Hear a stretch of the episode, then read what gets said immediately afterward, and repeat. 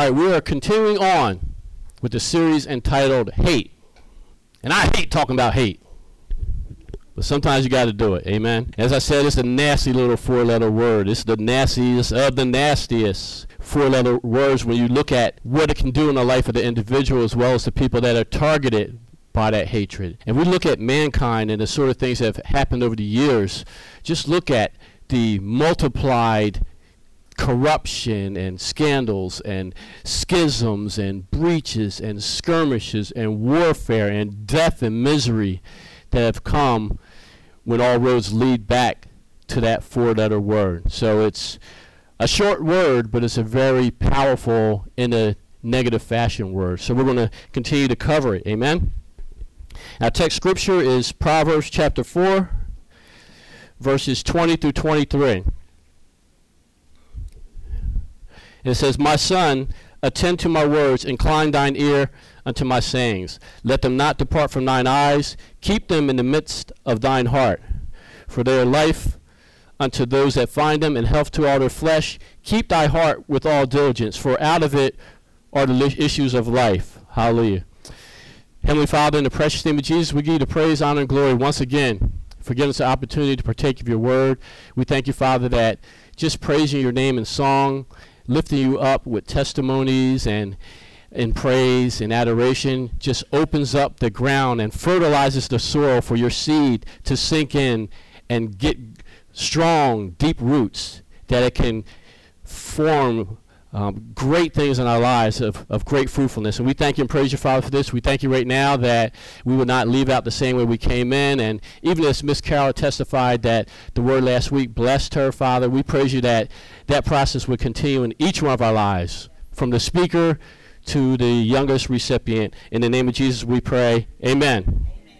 Amen. So last night, la- actually last week, we talked about hate. And our text scripture here is talking about keep your heart. Amen. It's a funny thing that the heart is inside of your body, but you still have to keep it. Amen. You got to put a guard on it. You got to protect it. You have to maintain it. Amen. Preserve it. Sometimes you have to conceal it. And one of the things that the Lord placed upon my heart last week is that we have to keep our heart with all diligence, for as it said, out of it flow the issues of life. Every aspect of your life can be governed by how things flow out of your heart because it affects your perceptions. It affects how you respond to various things. It affects how you endure trials and tribulations, setbacks, obstacles, abuse, bad things that occur to you. These things flow out of the issues that emanate from your heart. And actually, yesterday, I had a great illustration of that. I'm just minded of the fact that we were down in Bronx City, my old hometown, the stopping grounds the greatest of cities, unlike Willingboro. That's another story. But um, uh, no, uh, okay, I'll be nice. But anyway, I was down at Bronx City waterfront, and Trey at one point wanted to go down to the river, so he, I, and Gigi went down to the waterfront and it was an amazing view, beautiful. You can see Burlington Island. All of a sudden, we see this ship coming around the curve of the island, and I look towards, you know, I look toward my left, and I see the Burlington Bristol Bridge, and it was already elevated because of the size of that ship, so it could pass underneath. So it was just an amazing view, amen. But one of the things that really caught my eye, I talked to him about as a as a teenager. Sometimes we would see people try to swim over to the island, and some of them thought they were really strong swimmers. Only, unfortunately, we would have um, boats out there later dredging the water trying to find another person that failed to make it to the other side. And when I talked about that, I showed them, I said, look at the water today. And I said, it's pretty choppy. You know, it's a pretty strong current. You can visibly see it with your eyes. And I said, there's times where I've seen it even worse, especially when storms are coming. But on this particular day, even though it was a hot, sunny day, it was really balmy, had a good current flowing, but you could see the current flowing from where we were towards our left towards the bridge. But if you looked out in the water, you could see some flow of waves coming in the opposite direction. Some of it because of boats going by, but some of it was just because the way in which the water itself was flowing. And maybe it was caused by the island being there, but the fact was that in the major current one way, there was also a current, a counter current going the other way. And see, that's what happens when out of the flow of your heart, God is trying to cause the current to go one way, but you have the countercurrent of hatred, malice, bitterness, frustration, anger, bitterness going the other way. It causes an undercurrent. And if you don't watch that undercurrent, that thing will suck you under. And it may not take your life. And believe me, I'm not advocating suicide, but I'm here to tell you today that there's a lot of people, they might be better off dead than having to live day after day after miserable day because they're stuck in the undercurrent of their hatred and bitterness. A mercy kill would probably be better off. And like I said, I'm not advocating suicide. I'm not advocating advocating euthanasia. I'm saying no. We got to call it what it is, and we got to deal with it. Amen. So we can liberate ourselves to flow where God wants us to flow. Amen. Think about that. The all-powerful God. He's got you caught up in the current of His love, and you are struggling to stroke the other way. Let yourself float. Go with God's current. Amen. That's why God tells us to keep our hearts. You got to keep your heart. You got to know when you're getting off course. You got to know when there's a current flowing the other way that gets you out of the path and the stream, amen, that God has you flowing in. So that you can lift off that dead weight and get yourself back into the flow of where God's taking you. So last week we started this and one of the major things we looked at is that, look, I don't hate anybody, I just get agitated. But we saw that that's something that can be the first part of a process that leads to hate. Now, as we continue on this week, the question that comes to mind is, but doesn't God's word say that he hates things? And if God hates things, well, why can't I hate things when I'm created in the image of God? Well, nice try. But that's not quite what God is doing when he's talking about hatred. It's not from the same mindset. It's not towards the same thing. It is actually against things that never should be in place had it not been for the corruption of the prince of evil, the rule of this world system, and men that get themselves caught up in the corruption that is inside of him. So God does hate things. But as we see in Proverbs 6, 16 through 19, the things that God hates are much different. So let's go there. Proverbs 6, 16 through 19. These six things doth the Lord hate, yea, seven are an abomination unto him a proud look, a lying tongue, and hands that shed innocent blood, and heart that deviseth wicked imaginations, feet that be swift in running to mischief, a false witness that speaketh lies, and he that soweth discord among brethren. So yeah, God does hate. But God doesn't hate the woman in the other aisle because she's got a best, better dress on than you.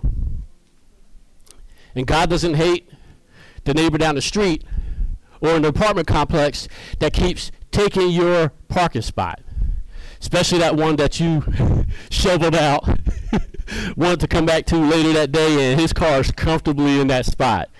God doesn't hate those things. As we see here, God isn't focusing so much on the people as he does things and concepts or practices that people are doing. Amen? So he hates a proud look. We hate things, but do we hate a proud look? Or do we sometimes succumb to the peacock spirit. Oh, look at me. Look what I have. Look at how I dress. Look at my position. Look at me, me, me, how wonderful I am. A proud look. You know, proud look is sometimes attributed to the fact that somebody thinks they can step to you or look at you a certain way. And instead of saying, I'm not going to fall and, and to that or play that type of game, you're like, huh, do you think you're something? I'm going to show you I'm something greater. It's a proud look. Amen. A haughty countenance. A lying tongue it talks about he hates. You know, do you hate lying and deception? You know, flattering lips and a loose tongue. Do you hate those things? God hates hands that shed innocent blood. He goes on and on and talks about a hand that, a heart that deviseth wicked imaginations. See, he, he starts out with the things that are on the surface level a proud look, a lying tongue, hands that shed innocent blood, these outward manifestations of things that are buried down inside the heart. And then he starts to dig down deeper and he says, Oh, let's talk about that heart that is devising different things. And here's the thing God, in his hate, doesn't want to destroy mankind. He says, I don't hate the person. He hates the person that has those issues inside of him, allowing them to govern their behavior. And that's why God may hate what you're doing or the process that you're in trying to do evil or act out of hatred, but yet God is still a graceful God that always has open arms and an open heart to accept you when you bend your knee and say, God, I'm sorry for what I did. See, mankind's hate, we wish evil upon people. And it could be a quiet thing, they never know it. It's just trickling down or percolating down beneath the surface. You may not necessarily say or even do anything to that person, but yet you could have this mindset of hatred. I wish you evil. And when you really look at it, having that type of mindset, you're only one step removed from what you really want to do. You either want to hurl curses on that person, which if you think about it, that's a form of witchcraft. You cast the spells, get them. And have the nerve to say, God, you get them we try to get God caught up in our game. Get them, God, punish them. Well, who made you the judge, jury, executioner of what somebody else deserves? And how about for the things we've done over the years, if somebody was out there that had the same permission to speak that into our lives, would we want to be the recipients? I know I wouldn't. Good Lord, before I was saved, if, if people had the capability, I wish bad upon Brian Fox and it happens, I wouldn't be talking to you here today. Amen. And I don't think most this probably be an empty room, except for the children, because we're all capable of both thinking bad things about people, but also being deserving from their perspective, us to get the consequences of their anger and ire projected onto us. So that's why we have to have the mindset that yes, I get angry sometimes. Yes, I get discouraged. Yes, I get hurt. But I got to take this thing back to, back to God and say, lift this thing off of me. Don't let it take control over my life. Don't let me obsess over it. Don't let it have a major influence on who I am, where I'm going, how I perceive things, how I speak, how I react. I mean, there's so many different aspects of that.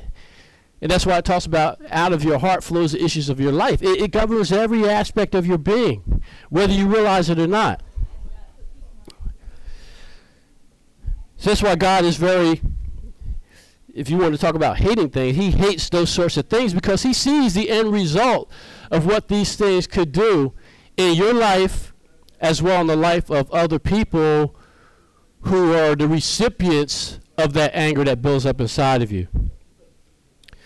So if we're going to hate, we need to learn how to hate the same sort of things that God hates.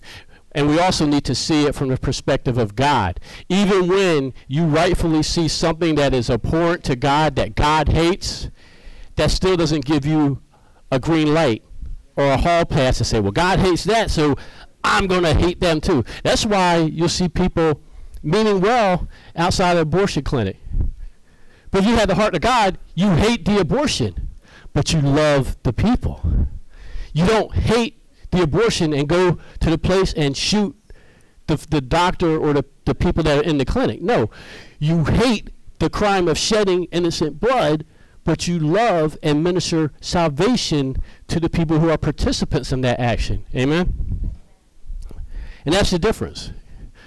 God's viewpoint, the things that God hates, his viewpoint on the things that he hates and the way in which he interacts with those things that he hates are quite different. It comes from a tone of mercy, even in the midst of him hating the specific act or the principality that is in operation.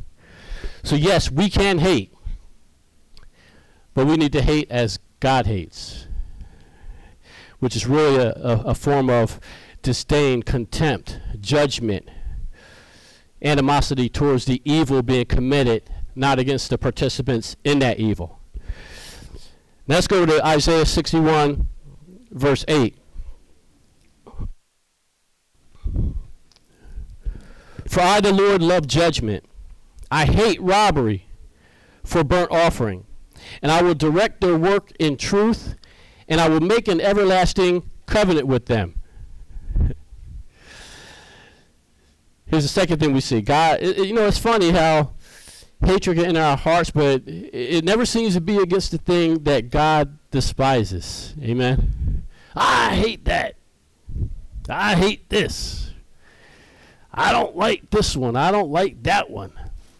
But it's funny how we never choose to hate the same things that God hates. And matter of fact, by by no coincidence, some of the very things that God hates, we somehow find to do, but yet we hate things that are not on God's hate radar list. Amen. Once again, I hate that person at the job that gets on my nerves. I hate that person down the street who just agitates me. And you may not even admit it. I hate this, I hate that, I hate that group, I hate that nationality, I hate that culture, I hate that religion, I, I hate, I hate, I hate. List goes on and on and on. But then if you go down the list of things that God says His hates, that He hates, somehow we find that we might do some of the very things that are on His list. Amen? You ever spread gossip? That's sowing discord upon, among the brethren. God said He hates that. But we'll sit there and join in and sowing discord among the brethren, but yet think we have the same perspective of hatred that God has. No. We change the rules. We change the guidelines.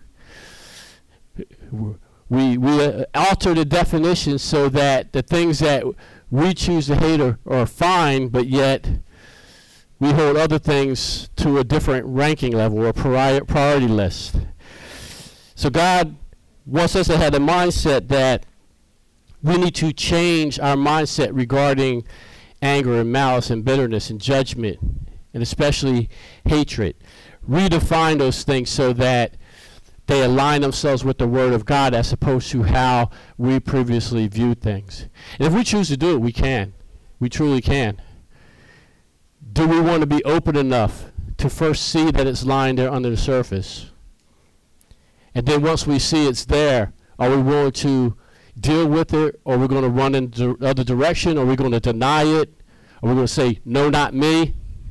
How do we deal with these things when God reveals them to him? Because he, he truly will. He'll reveal it to us. But do we turn our head the other way?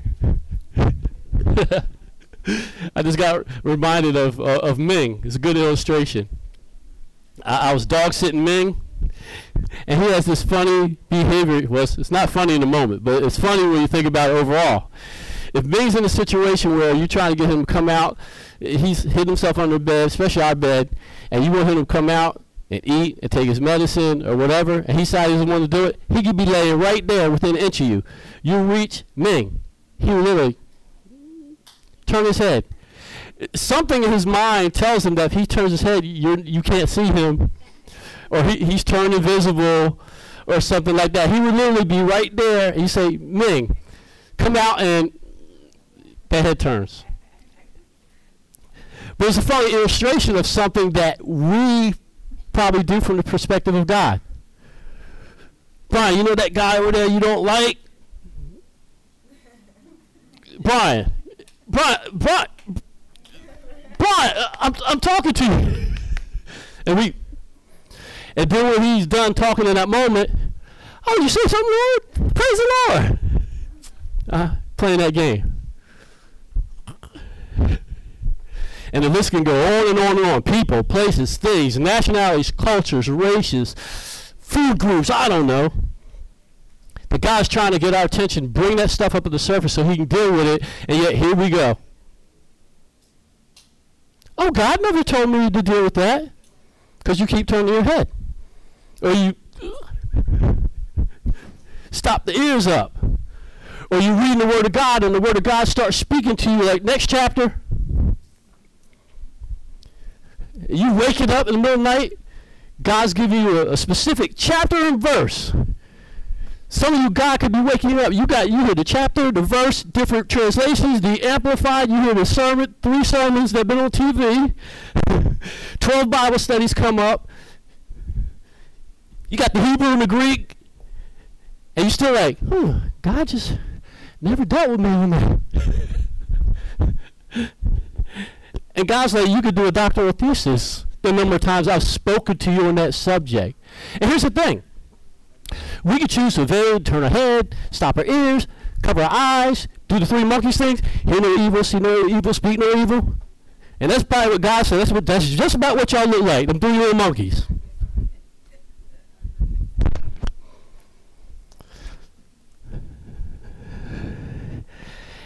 But the thing is, we could play that game with God, and I'm giving funny illustrations, but the reality is, as long as you keep doing that, it's going to circle around. Like, I'm quite comfortable. I'm the ageless one. I got all the time in the world. And if I have to deal with you on this issue and this hatred, this malice, this grudge, this whatever it is, oh yeah, they did it to you. I know they did it. Yeah, they did it. But I, am going to get to them later. I want to do it you right now. Oh, you want to do it? Okay. 2010? I'll see you in 2013. He might say next week, but God is a loving and patient God. He might say, okay, well, you want to carry that? I'll see you in 2013. And you sit there in 2013 like, well, see, if God had just dealt with me then, I could be further along right now. Why don't you deal with me then, God? I tried. You didn't listen. I, am a patient God. See you in 2013. Comes around 2013. Let's deal with that animosity again. There go that head. There go them ears, eyes, mouth. There goes that body language. Nobody gonna get tell me about that. I've seen that with Christians. I did a, a, series on forgiveness one week. Person came in, upbeat, all joyous, dancing, singing, and clapping. By the time I got the sermon, person like this. I say, Lord, we back in the 1800s? We don't beat us a slave today? She just let. Like, we need to call EMTs. I just did a message on forgiveness. God bless you. Person, met, met, person, person literally said later on, I have trouble in the area of forgiveness. Okay, you're going to keep carrying it. There's going to be two choices. You're going to carry it, or you're going to let him take it. But it's, it's going to keep coming around until it's dealt with.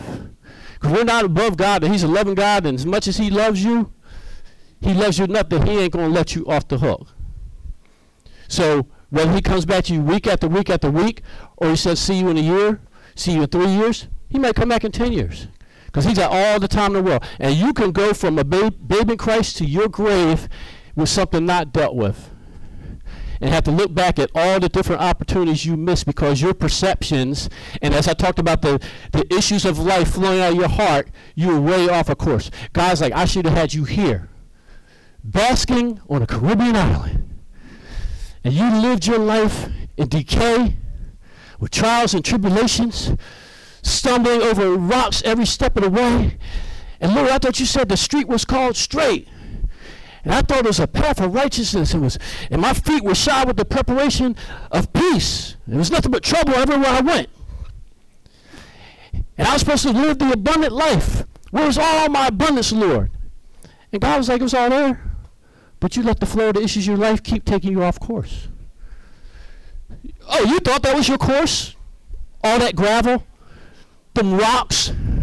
Them boulders? That hill you fell down? Them weeds, weeds you got tangled in and you were chopping out with a machete? You thought that was your course? No, that was your course. You see that stream right there? Nice smooth current? That was what I had for you. It was you that chose to chop your way through the jungle that kept growing every time you chop down. See, here's the thing you chop down a vine, but the stuff grows fast. You can't keep up with the chopping because you're holding on to all that baggage. But then we want to blame God. Oh, it's your fault, God. God, you promised. He said, I would have kept my promise. Actually, I did keep my promise. You took yourself away from my promise. So we have to choose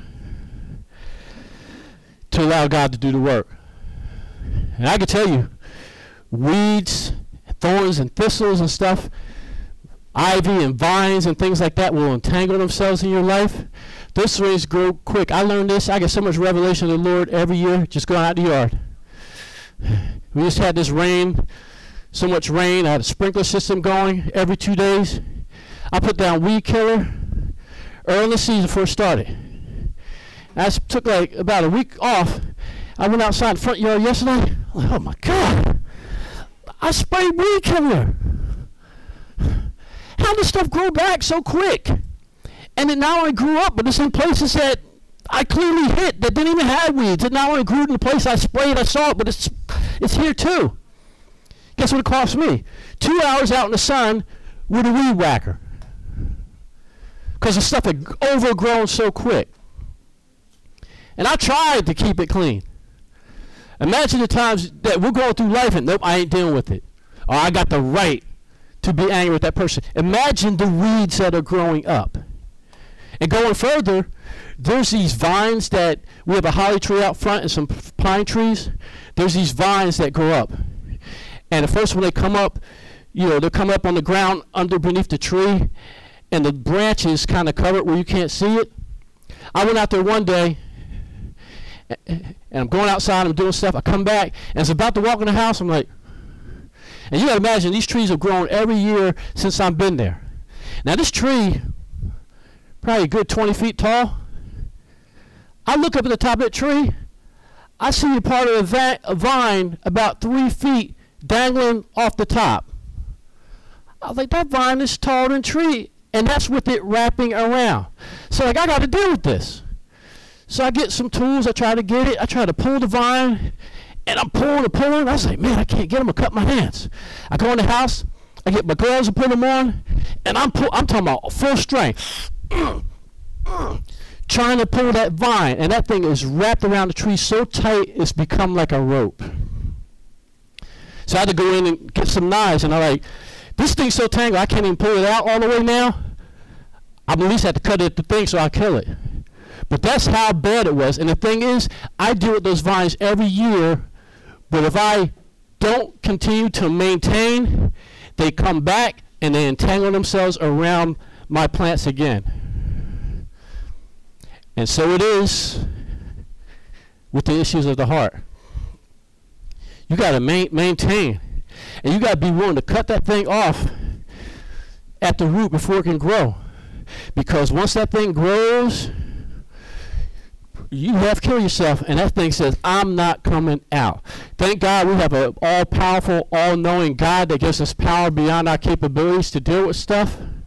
But why let it get to the point where it's doing so much damage and it's so entangled? I remember years ago, Miss Charlotte, she's the one who really first caught my attention to that.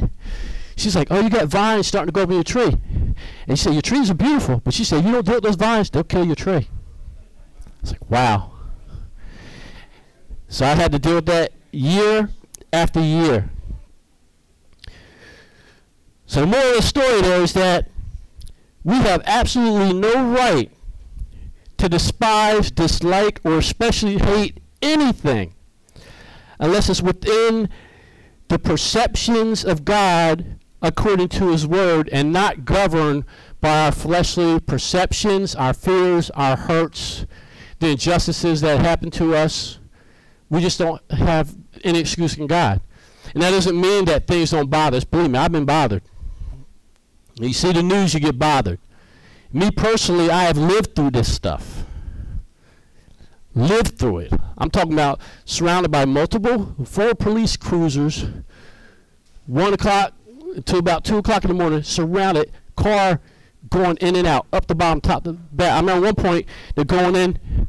God tells me, I think it's a weapon lifts up my hatch. Oh, it's a, it's a gold wrapper. I know what it's like. But the fact is, I have to keep my heart and I have to do what God's word says no matter what this world system does. Amen? I got to govern my heart. I have to look at it as a right that the same way God chooses, makes a decision that I will not hate, that I will not judge, that I will not contempt, con- condemn, that I will not execute anybody and will have compassion and open arms to forgive anybody who has a repentant heart. I have to have the same heart of God. And then also have the same heart of God that if they choose not to, to, to repent, I still have compassion and love for them. That's what God's word says. That he does, and that's what we want to, we have to choose to do. And you have to realize that the price to be paid if you don't forgive is that you get taken off course, you get entangled in the stuff that is sucking nutrients out of your life, that is entangling you and keeping you trapped in a holding pattern instead of moving where God has you to go, that you are drifting off course, that you're getting sucked underneath the undertow. So, in other words, people may do something to you once, but it's up to you to choose whether or not the impact stays with you for a long period after that or even for the rest of your life. You make that choice. So by forgiving and not hating, yes, beneficial to them. They don't have that coming upon them, your ire, your judgment. But quite frankly, we can get a little selfish there and say, I'm going to do it for me. Because I want to be free. I don't want to be off course. I don't want to be hindered and entangled in a bunch of mess. Because you choose to hold on that stuff, you're not only entangling yourself with your anger, your bitterness, but you're also opening the door for spiritual influences to have a license to operate in your life as well. And I'm sure we don't want that. Amen? So why do we hate then? Why do we hold animosity?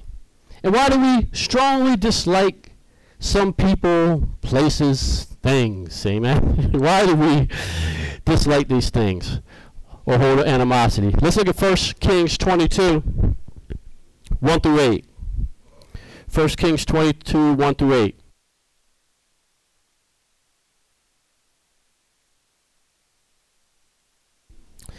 And they continued three years without war between Syria and Israel.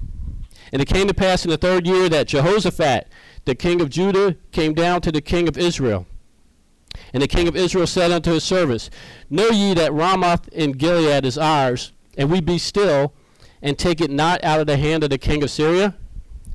And he said unto Jehoshaphat, Wilt thou go with me to battle to Ramoth Gilead? And Jehoshaphat said to the king of Israel, I am as thou art, my people as thy people, my horses as thy horses. And Jehoshaphat said unto the king of Israel, Inquire, I pray thee, at the word of the Lord today. Then the king of Israel gathered the prophets together, about four hundred men, and said unto them, Shall I go against Ramoth Gilead to battle, or shall I forbear? And they said, Go up, for the Lord shall deliver it into the hand of the king. And Jehoshaphat said, Is there not here a prophet of the Lord besides that we might inquire of him? And the king of Israel here and the king of Israel said, I'm sorry, Joseph said, Is there see, a prophet of the Lord besides that he might inquire him? And the king of Israel said unto Jehoshaphat, There is yet one man, Micaiah the son of Imlah, by whom we may inquire the Lord, but I hate him. For he doth not prophesy good concerning me, but evil. And Jehoshaphat said, Let not the king said so. Some people had that kill the messenger mentality. Like, I want the truth but make sure it's good. I want the truth, but make sure it agrees with my opinion, my agenda, and what I desire. But give me all that truth. Just make sure I want to hear it. And if you don't give them what they want to hear, what do they do? I hate you. Doesn't matter if it's true. It doesn't matter if it points them in the right direction. It doesn't matter if it might step on their toes now, but it's beneficial for the future. The fact is, some people, because of their itching ears, if they don't tell you what you want to hear, they will resent you, hate you, mark you, consider you an outcast, want to punish you. There's just so many different things that people with that mindset will do. Now, those who are mature in the Lord are going to say what thus said the Lord, whether people like it or not you know? I mean, you got to make that choice. And believe me, I've been in a lot of trenches and skirmishes over the years because I said things that people did not want. But as I look back over the course of my life, I wouldn't change a thing. And there's some moments, where, yeah, it got a little rough. you know, people, you know, there's reprimands or uh, mistreatment or people eyeing me a certain way. But the fact is, I'd rather look back on my life and say I stood for righteousness and the truth, even if it made me the outcast, the one that got kicked to the curb, the one that lost what he could have had. I'd rather gain in God than you know than gain from man because I compromised. Amen. So as we see here, just because you speak truthfully and according to the Spirit of God and the Word of God doesn't mean that everybody's going to love you. There's going to be people that straight out cannot stand you.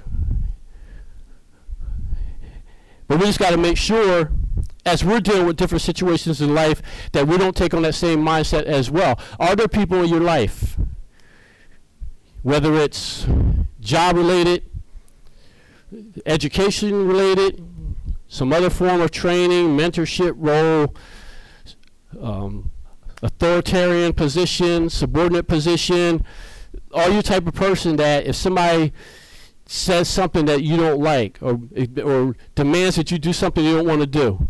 Or maybe the way in which they say it to you isn't quite what you want.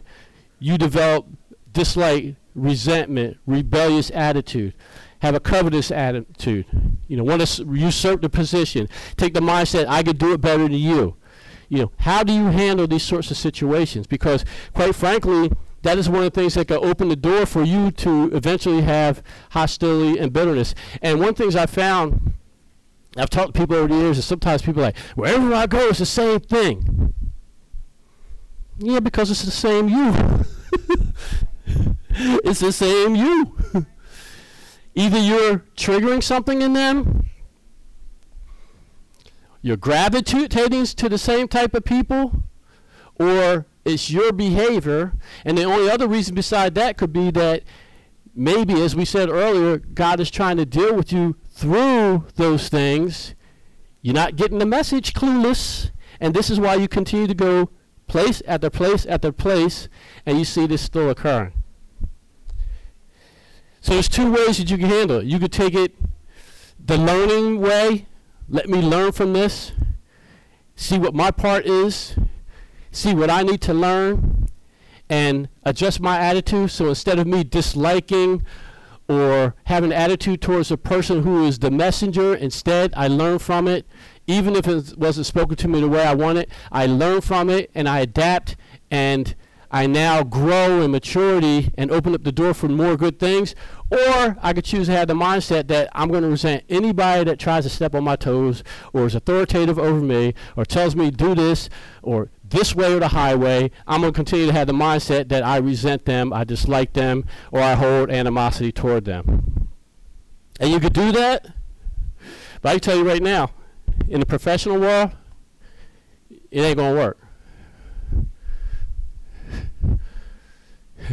it's just not going to work. You know, I, have dealt with people. You know, I've coached over the years. I told y'all before. I've coached over the years. You got these kids come up, think they can talk to me in any way. I'm like, you got, you found the wrong one. I had kids come up to me right in front of their parents and mouth off, and I checked them right there, right in front of their parents. And the parents might not like it, but they don't speak up. And I was like, oh, you, you say something, I'm going to be dealing with you too. But quite frankly, I'm not going to deal with your insubordination. You know? And it's, it's a disservice to children when you allow that. Because, you know, these kids come up to me, okay, Coach Fox didn't deal with them. But sooner or later, it's going to be boss Ed or Susie or somebody to be like, you don't want to do what I say? Fired. And they'll go job to job to job and wonder why they don't have any successful career. Because they never learn to be subordinate. I've had bosses that, my, fir- my first boss out of college, if the secretary didn't print a letter, he came and screamed at me. What I do wrong? I was revolutionizing their computer department as a basically a babe in my career. My first job, day of my job, I was supposed to come in for two months of training, hands on, with my supervisor. She had outpatient surgery that weekend beforehand that went horribly wrong. She was out for a month. So I walk in the first day of my career, not a new job, but the first day of not only my new job, but my actual career, day one, walked into a fire. We got a network of 1,500 piece PCs. It crashed. Threw me a manual. Fix it. That's kind of environment I had. I got through that okay, but on a day-to-day basis, sales projections didn't didn't go right. Here come here we come. I, I was minding my business. Next day, secretary print this letter. She gets a call. Son got sick at school. Gotta leave. Literally one day, comes up to me. I can't remember her name. Where's Sarah? Oh, son got sick. She had to leave. Goes off of me. That's my first job. Screamed at me. And, and don't and, and believe me, stuff will affect you. But you got a choice on how you let it affect you. I went through a period of time. I got in a car accident. At the time, Pam and I were still dating. I was driving down Pleasantville, New Jersey. Spencer Gifts, my first job at a, uh, college. Not in the store, but in the computer department. So I'm driving down there. He knows I've been in an accident. My back still hurt me for the first two months. Had to drop them off. You know, thank God she's she had a brand new car. She let me take her brand new car, put all that miles on it. I get there maybe 15 minutes late, yell at me, even though he knew I was dealing with stuff. So it's one day I was like, okay, I gotta get something closer to home. So I start searching, I'm interviewing, no calls yet or anything. Then I get a couple interviews, but no confirmation or anything. So it's one day I come in there, and it's on the roll again. And I'm a babe in Christ. I'm new to my career. He goes in again. Second, I need letter written by lunch. Didn't get that letter. I'm sitting in the office with six women. He walks in, screams at me for 20 minutes. And here's the thing my makeup is like, you keep coming at me, you keep coming at me. The worst thing that could happen is if I go totally silent because it's about to be World War III, and I'm not going to know where I'm at or what I did to you by the time I'm done. So this man comes in and starts screaming. And at one point, he probably thought I was crazy. He's literally over my desk, finger pointing, screaming at me. I literally did like this. And start praying. Because I felt myself going numb, and all of a sudden I felt my hand start, my fingers start to curl up. And I was like, Holy Spirit, I'm a babe in Christ now. I don't know cover to cover. I'm a babe in Christ. But all I already learned Jews are God's chosen people. He was a Jewish man. And I knew it wasn't right. So my hand, I feel my hand like, uh oh. It's like that movie, The Hand. Michael Caine back in the year and then they did a remake. All of a sudden, I feel my hand starting to turn up. I like, Lord Jesus, this man's still screaming at me. I put my head down and went to prayer. And I prayed until my hand was able to open up. And I looked up. I was like, "Where's Ed?" They said, "Well, you." And the girl, the women were like, "Well, you ignored him, so he probably turned around and walked away." Right?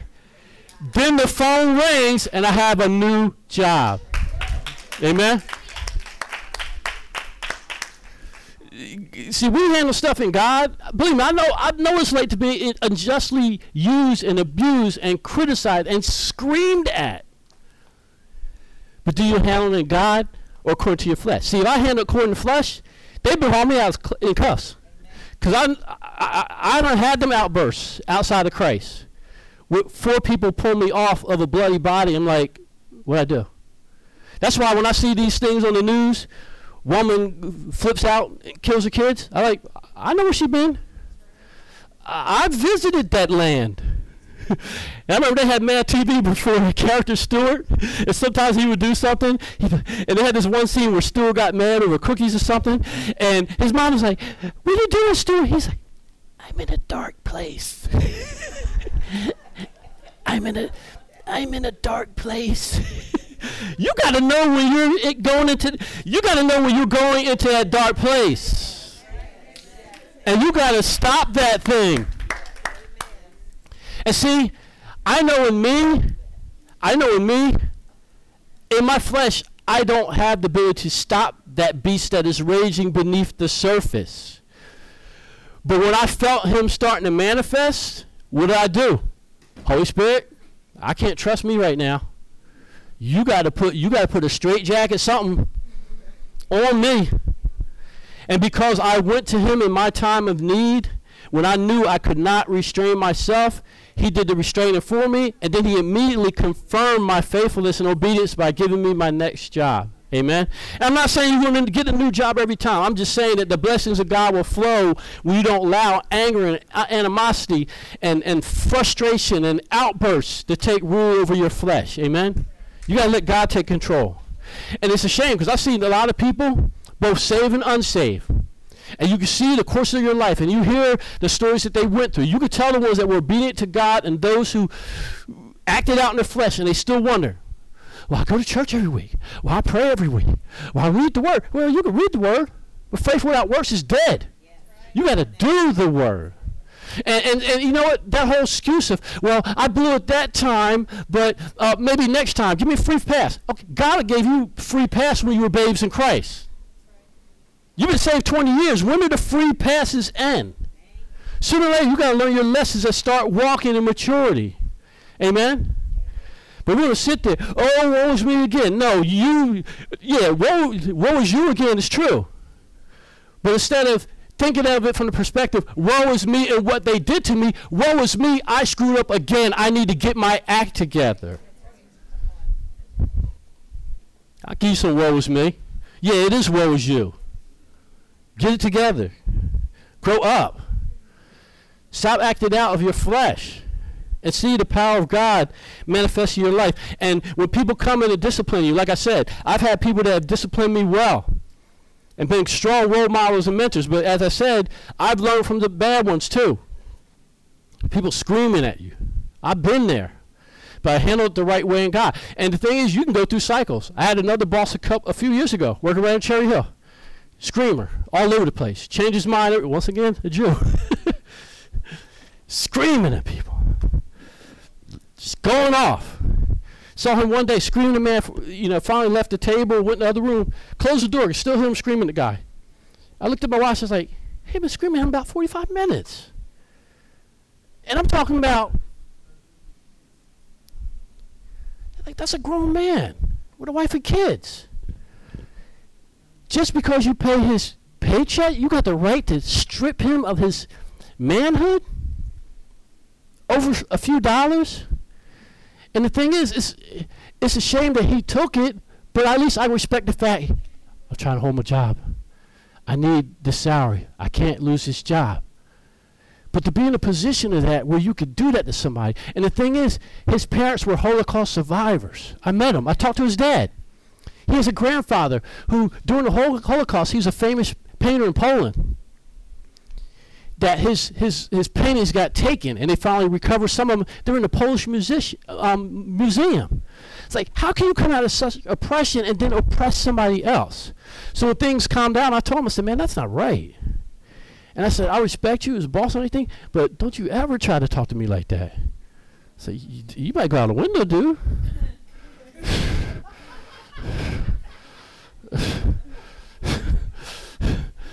you, you can't talk to people like that. You intimidate me. Well, I ain't trying to, but if that's what t- keeps you from doing that, good. But the fact is, we got to learn how to still do. Even though I didn't deal with the full brunt, I got enough though. And see, you don't know how, even though people may act up the goodness of God in you in terms of your response, your body language, your attitude still speaks into their life even though they haven't received God yet? That same God used to scream at us all the time. He'd take us out on lunches and stuff. Right in Miss PJ Whelihan's one time. Right there PJ Whelihan's, right down the street, Route 70. We're sitting at the table, place is packed. Packed. Barely sitting room. Here's a few drinks. Start feeling a little buzz. He said, So, Father, what you preach on this Sunday? He's, he gets a little inebriated, calls me Father. see, people see stuff in you, whether they respect it all the time or not, they still know underneath the surface that there's something there. That's why I say, You intimidate me. See, know, it's a God in me intimidating you. You got to get that right. So we're sitting there, he ain't intimidating now. This is just like, gets a few drinks. So, Father, what did you um, preach on Sunday? And they look around, and there's people at our table talking. He's like, shh. Shh. We're going to hear not just me. Small talk, we sitting by his side. He quiets the whole table. What did you preach on on Sunday? And had me break it down. I gave him the title. So no, but what was it? Had me break down part of the sermon points. Acting the right way and not allowing bitterness and anger and animosity to come in can have an effect beyond what you think.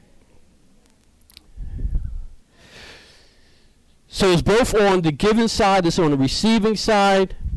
You know, like I said, some people resent advice, admonishment, rebukes, a refusal. They have a refusal to listen to strong and mature Christians telling them what they want to hear, or they want people to justify what they're saying. But those of us who are mature are going to, you ain't got to necessarily give it to them straight, no chaser all the time, like, bam! you remember Living Color years ago? There's the two brothers. They call themselves like managers for entertainment. And they're always trying to find their way to a club or a gay lot, something like that. And if it's Tommy Davidson, he would talk to you, yo, man, so I got some entertainers. Just, you know, let me hook you up, man. I can manage you. Uh, we got any cars? Uh, uh, let me see. Bam! Remember that? He used to do that. Bam! we got to set ourselves up so that we can have those bam moments with people, amen. After we demonstrate that I'm not allowing myself and your behavior, you're acting up to make me act up and be resentful and dislike people. Amen. Have those bam moments. Having a crazy day.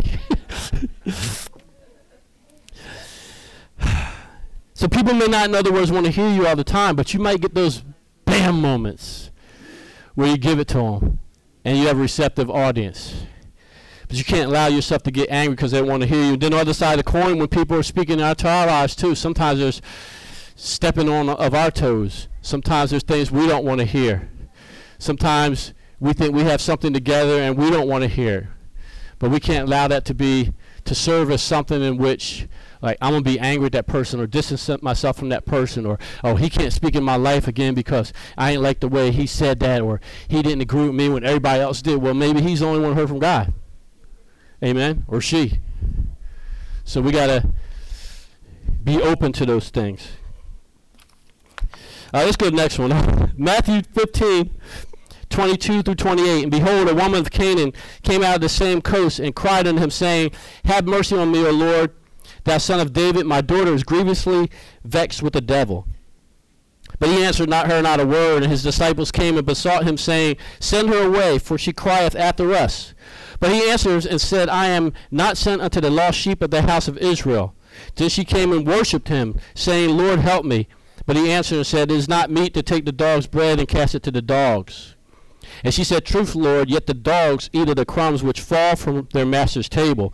Then Jesus answered and said unto her, O woman, great is thy faith, be it unto thee even as thou wilt. And her daughter was made whole from that very hour. Now it seems like Jesus said something that's very prejudiced, bigoted, racial. Because, you know, the Jews, chosen people of God, they saw them as, as, as outcasts and dirty Stay away from them. Don't interact with them. Don't eat with them. You know, they're not of us. Keep them over there. Segregate. So this woman comes up to Jesus and, you know, he's basically like, why are you talking to me? Like, the, I have the power to heal, but that's for our people. Can't get at the dogs. Now, he wasn't being a racist, though. He's like, I'm going to test her faith. Because we know Jesus couldn't be racist, amen? Because he made us all for one blood. So he put her to the test, and she answered and said, Look, I might be a dog, but the dog will sit at the table and wait for the crumbs to fall at the edge because your crumbs are good enough to give me the desire of my heart. And when he heard that, he's like, Wow, that woman got some faith. And you're going to get exactly what you need. Amen? She got that and more. She had audience with the King of Kings and Lord of Lords. Amen. And her daughter was, as we see here, made whole from that very hour. And quite frankly, the healing of her daughter, um, she was made whole from that da- that very hour. But actually, she was healed as well because as a mother, she's worried about her child. So there's at least a double healing. And how many testimonies came out of that? So we see here that there are, you know, prejudices over religion, race, culture, And it's a cause, a lot of time, of inbred hate. But I'm sure this story is illustrating the Bible because Jesus was basically showing us that I understand that there's, there's inbred hate and animosity between people groups, races, creeds, and colors, but yet he's saying I'm crossing the boundaries of that as well. Everybody can come and sup at the master's table. Everybody can receive the blessings that he has to offer, whether it's physical healing in the body now, emotional healing that the mother experienced, and spiritual healing for the entire world. Jesus literally bridged the gap and reached out to people regardless, once again, of nationality, race, creed, color. Amen. And the word for us today, too, is that we have to remember that we may not necessarily uh, believe with everybody, may not necessarily interact with everybody, but we should be operating the same way Jesus did. He reached across the gap and administered love to people. You know, I'm not LGBT, nor will I ever be, but I don't have to be hateful. I can reach across the gap and offer the salvation and the healing and deliverance that Jesus provided, as we see in this story. So there's no excuse for us to have that sort of mindset. And it's a shame that people calling themselves Christian and they had this stuff in and they refuse to deal with it. But we who are wise in God and really want to have an impact on all people and allow ourselves to be open and accessible to everybody, we had the, had the mindset that I see everybody as one. You know, everybody's either all saved and God might use me as a tool to help support and, and pray and heal them as they're going through trials or tribulations, or they are the people of the unsaved that God is using me as a vessel of love to reach out to, even though we may have various differences. You know, I've shared before, back when I was college, I wasn't even saved. Down North Carolina, I walked the streets of Greensboro, North Carolina one day, and I remember one time they told us to stay on campus. They had us on high alert because they said it was a KKK rally. At one point, um, somebody they had shot through the, the, windows of a church where they're having choir practice. And over the next week, I went down to the Greensboro. There's a place called New York Pizza. You know that come down from New York. You say, hey, you have pizza, cheesesteaks and stuff. You know, northern style. So we used to go down there all the time. So I'm walking down there. Me, some guys from the basketball team. I was on the basketball team. We're walking down there, and all of a sudden this guy jumps out of a pickup truck I ain't gonna say what he said because we're in church. So we sit there like, freeze, because I don't know he will pull the trigger. And this big country white boy I was with walks over there, give me that gun. that. I don't know what I'm more amazed at. The, the, fool that pointed the rifle at me or the guy that he didn't hesitate. Just like, I see guns pointing people every day. Give me that gun. and took it from him. Amen. I went down to Kentucky one time. A few guys the team, team said, let's go to the local mall, look around, get some food. And I go, there's a few white guys and me, and we're going through the mall. All of a sudden, I'm like, hmm, am I in the Twilight Zone? Like, everywhere I go, I see all these. I was just like, we ain't seen one of them there before in person. So I look at the guys like, we about to get up out of here. so I know what it's like to deal with stuff going across cultural grounds. On the bad side, a rifle pointed at me. Being in Kentucky and the whole mall is turning as I'm walking down the aisle. Then on the other side of the coin. There's a guy that was rumored to be part of a Klan family. And even the white people at the college avoided him. Everybody pretty much like labeled him Klan boy. So we used to go to the cafeteria, and one time it was crowded, and the table he's at, as usual, was empty. So my personality was like, wasn't totally noble. Yeah, I'm gonna go push his button. I'm gonna eat. I'm gonna go eat dinner with him. So I plopped down there. Hey man, what's up? No response. Start eating. No conversation whatsoever. See him a few more times. Yo, bro, what's up? Finally gets to the point, kind of like, yeah, uh, then we start, after a while, as I keep sitting down with him, engaging in conversation, then we finally get to the point one day, he says, I'm never going to like your people. But I do realize that everything they said about you wasn't necessarily true. I say, that's progress. And see, here's the thing. If I could cross the divide and deal with somebody with that mindset and engage him in a peaceful dialogue where we never argue. And I had to get past the fact that he even ignored my existence multiple times when I spoke with him. If I could get past the fact that I was down there during a time where they were having rallies in my city to the point where they were saying, don't leave the campus. I had a rifle pointed at me, and I went to another place in Kentucky where I was stared at and might have got lynched. If I could deal with all that and yet not have hatred in my heart and reach out to somebody as a Klan as an unsaved, fleshly guy that was still drinking, cursing, partying, and doing all kinds of stuff, why can't we do that as children of Christ? You can if you want to. Amen? You can if you want to. So all them excuses like, well, I just uh, they hate me, I hate them too, or or uh, well, well I don't hate them, but they deserve what they get. So you hate them. Let's be real. I don't hate them. But if they get what's coming to them, I ain't shedding any tears. You hate them. Maybe not a deep rooted hate, but you got a little leaven. Remember last week? Little leaven, leaven the whole lump. If you're comfortable with their judgment, their struggle, their wounds, little pinch of hatred in there. And God says, don't leaven your lump with it. Dig it out. And believe me, I know it's a work in progress.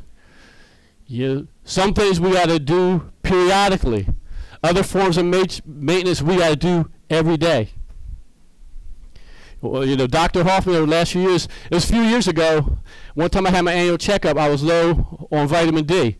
He gave me think it was 15,000 milligram tablets for three weeks. Did another blood test, and my level was up. Ever since that time, years ago, I've taken the D3 every night before bed, even though the problem was solved years ago. And actually, I had an annual checkup again. He said, "Oh, you still taking the D3? Because it can't hurt to keep taking it." I said, "Take it every day."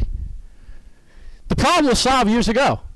But for the maintenance to make sure the deficiency never occurs again, I take a D3 every night. So you may have dealt with the, a situation that made you feel angry, animosity, grudge, hatred, malice, wish bad upon them, deserve what they get. You might have had a situation one day and dealt with it, but you got to look at yourself and say, hey, is this part of my daily maintenance routine? I got to stay on this one. You got to know yourself, and you got to deal with it. Amen? Hallelujah. Now, you can write this down for later. Genesis 4 1 through 8 talks about Adam and Eve, and it goes into Cain and Abel. And it basically just tells us, you know, we have the. It basically shows us in that story. Oh, Genesis 4, Genesis 4 1 through 8. It's a story of Cain and Abel. And the main principle we get from that is that before sin can start to root it in our hearts, the story is more about sin taking hold of us and consuming us than it is the actual murder. Like, don't miss the story in the story. The story is used as an illustration of God always comes to his people in advance of allowing something to get deep rooted to say, if you don't deal with it, the thing that's crouching at your door right now is going to pounce over you, on you, it's going to consume you, and it's going to take rulership of your life. It's illustrated in the fact that Cain was warned if you don't deal with this resentment, animosity, and jealousy you have towards your brother, if you don't get to the point you repent of your attitude that uh, I don't want to do it the way God said, if you don't do these things, sin is right here about to pounce on you, and it's going to cause you some consequences and some repercussions that you cannot even imagine. If God had asked Cain, if God had told him, if you don't deal with this, you're going to kill your brother, Cain would probably say, that's impossible. I love my brother. Man, I'll defend my brother from anybody on this planet. Me and my brother are inseparable. I'm sure that would been his answer. And God told him, like, look, that jealousy there is going to take you somewhere you don't want to go. Look at you. Count your shoulders droop countenance is fallen, walking around sulking. God said, You got to deal with this. It's going to pounce on you. And he said, No, I'm, I'm fine, Lord. I'm fine. Next you know, he's eyeing his brother. He's jealous. Then he busts upside his head and kills him. And then the very thing he said he never could do, he said, Lord, protect me because before other people do the same to me. But the story is more, like I said, than the murder, the first murder. The story is more of God is gracious enough to always come to us and warn us when sin is crouching the door. And he gives us the warning. He tells us how to deal with the situation so that it doesn't take control of us. And then we have the choice of will I listen to God even in the things I don't think I'm capable of? Will I listen to God and deal with it? Or will I continue to deceive myself as Cain did and end up down that road of destruction and misery and being marked for life? He was marked for life from that because he had listened to God. And it happened with him, but it's not first time it happened. It happened with Peter as well. I'll serve you. I'll go down to the death with you, Jesus. Man, you'll deny me three times a night for the cock crows. Never. He even demonstrated. He probably was so proud of himself. See, I told you I'd die with you. Cut that guy's ear off. You hit him, but I cut his ear off. I told you I'd fight with you to the end. Unless you know. I don't know. I told you I don't know. I don't know that. Break. God tries to warn us. So when he's giving us warnings about animosity and, and ire and anger and unresolved hatred and bitterness and whatever, and you might say it's not bitterness and hatred right now, but how do you know that it won't go there? Deal with it before it has even a chance to penetrate and become something beyond what you can imagine it to be. You may not think it's hatred, but you don't know if it might not end up there. Stop it at the point where God is warning you. Amen. Hallelujah. All right, that's it for today. Let's um, let's let's let's clap. Get a little praise. Praise. Amen. Hallelujah. Thank you, Jesus. Thank you, Jesus. Let's all rise. We'll just close out in prayer. Hallelujah. Thank you, Jesus. Heavenly Father, in the precious name of Jesus, we give you the praise, honor, and glory once again for allowing us to come into your presence, Lord, in spirit and truth, to praise you in song, to share testimonies, to um, just glorify you. And Father, even as we're dealing with a, a very profound subject, um, we thank and praise you, Lord, that you will reveal to us if there's anything in our hearts that um, is contrary to you any negative thoughts or attitudes in our heart and mind, especially if it could lead to grudges, animosity, malice, and hatred. Father, even if we don't know if it's something that can go in that direction, we trust you to show us honestly, and we just ask you to, by your Spirit, you give us the strength, hallelujah, and the maturity to not deny it, not to turn our head, not to say it's not me or couldn't happen, but instead, if you reveal it to us, Father, allow us to accept it. Thank you for showing it to us. And then give us the strength, determination, and the, the manner in which we need to maintain it, that it will not take hold of our lives. And we just praise and thank you, Father, for this. We give you the glory and honor and praise that once again, you who have begun a good work in us will fulfill it. We thank you not only for allowing it to bless our lives, but also that we can minister it in the lives of others. And we just thank you, Father, for these things. In the precious name of Jesus, we pray. Amen. Thank you, Jesus. Thank you, Lord Jesus.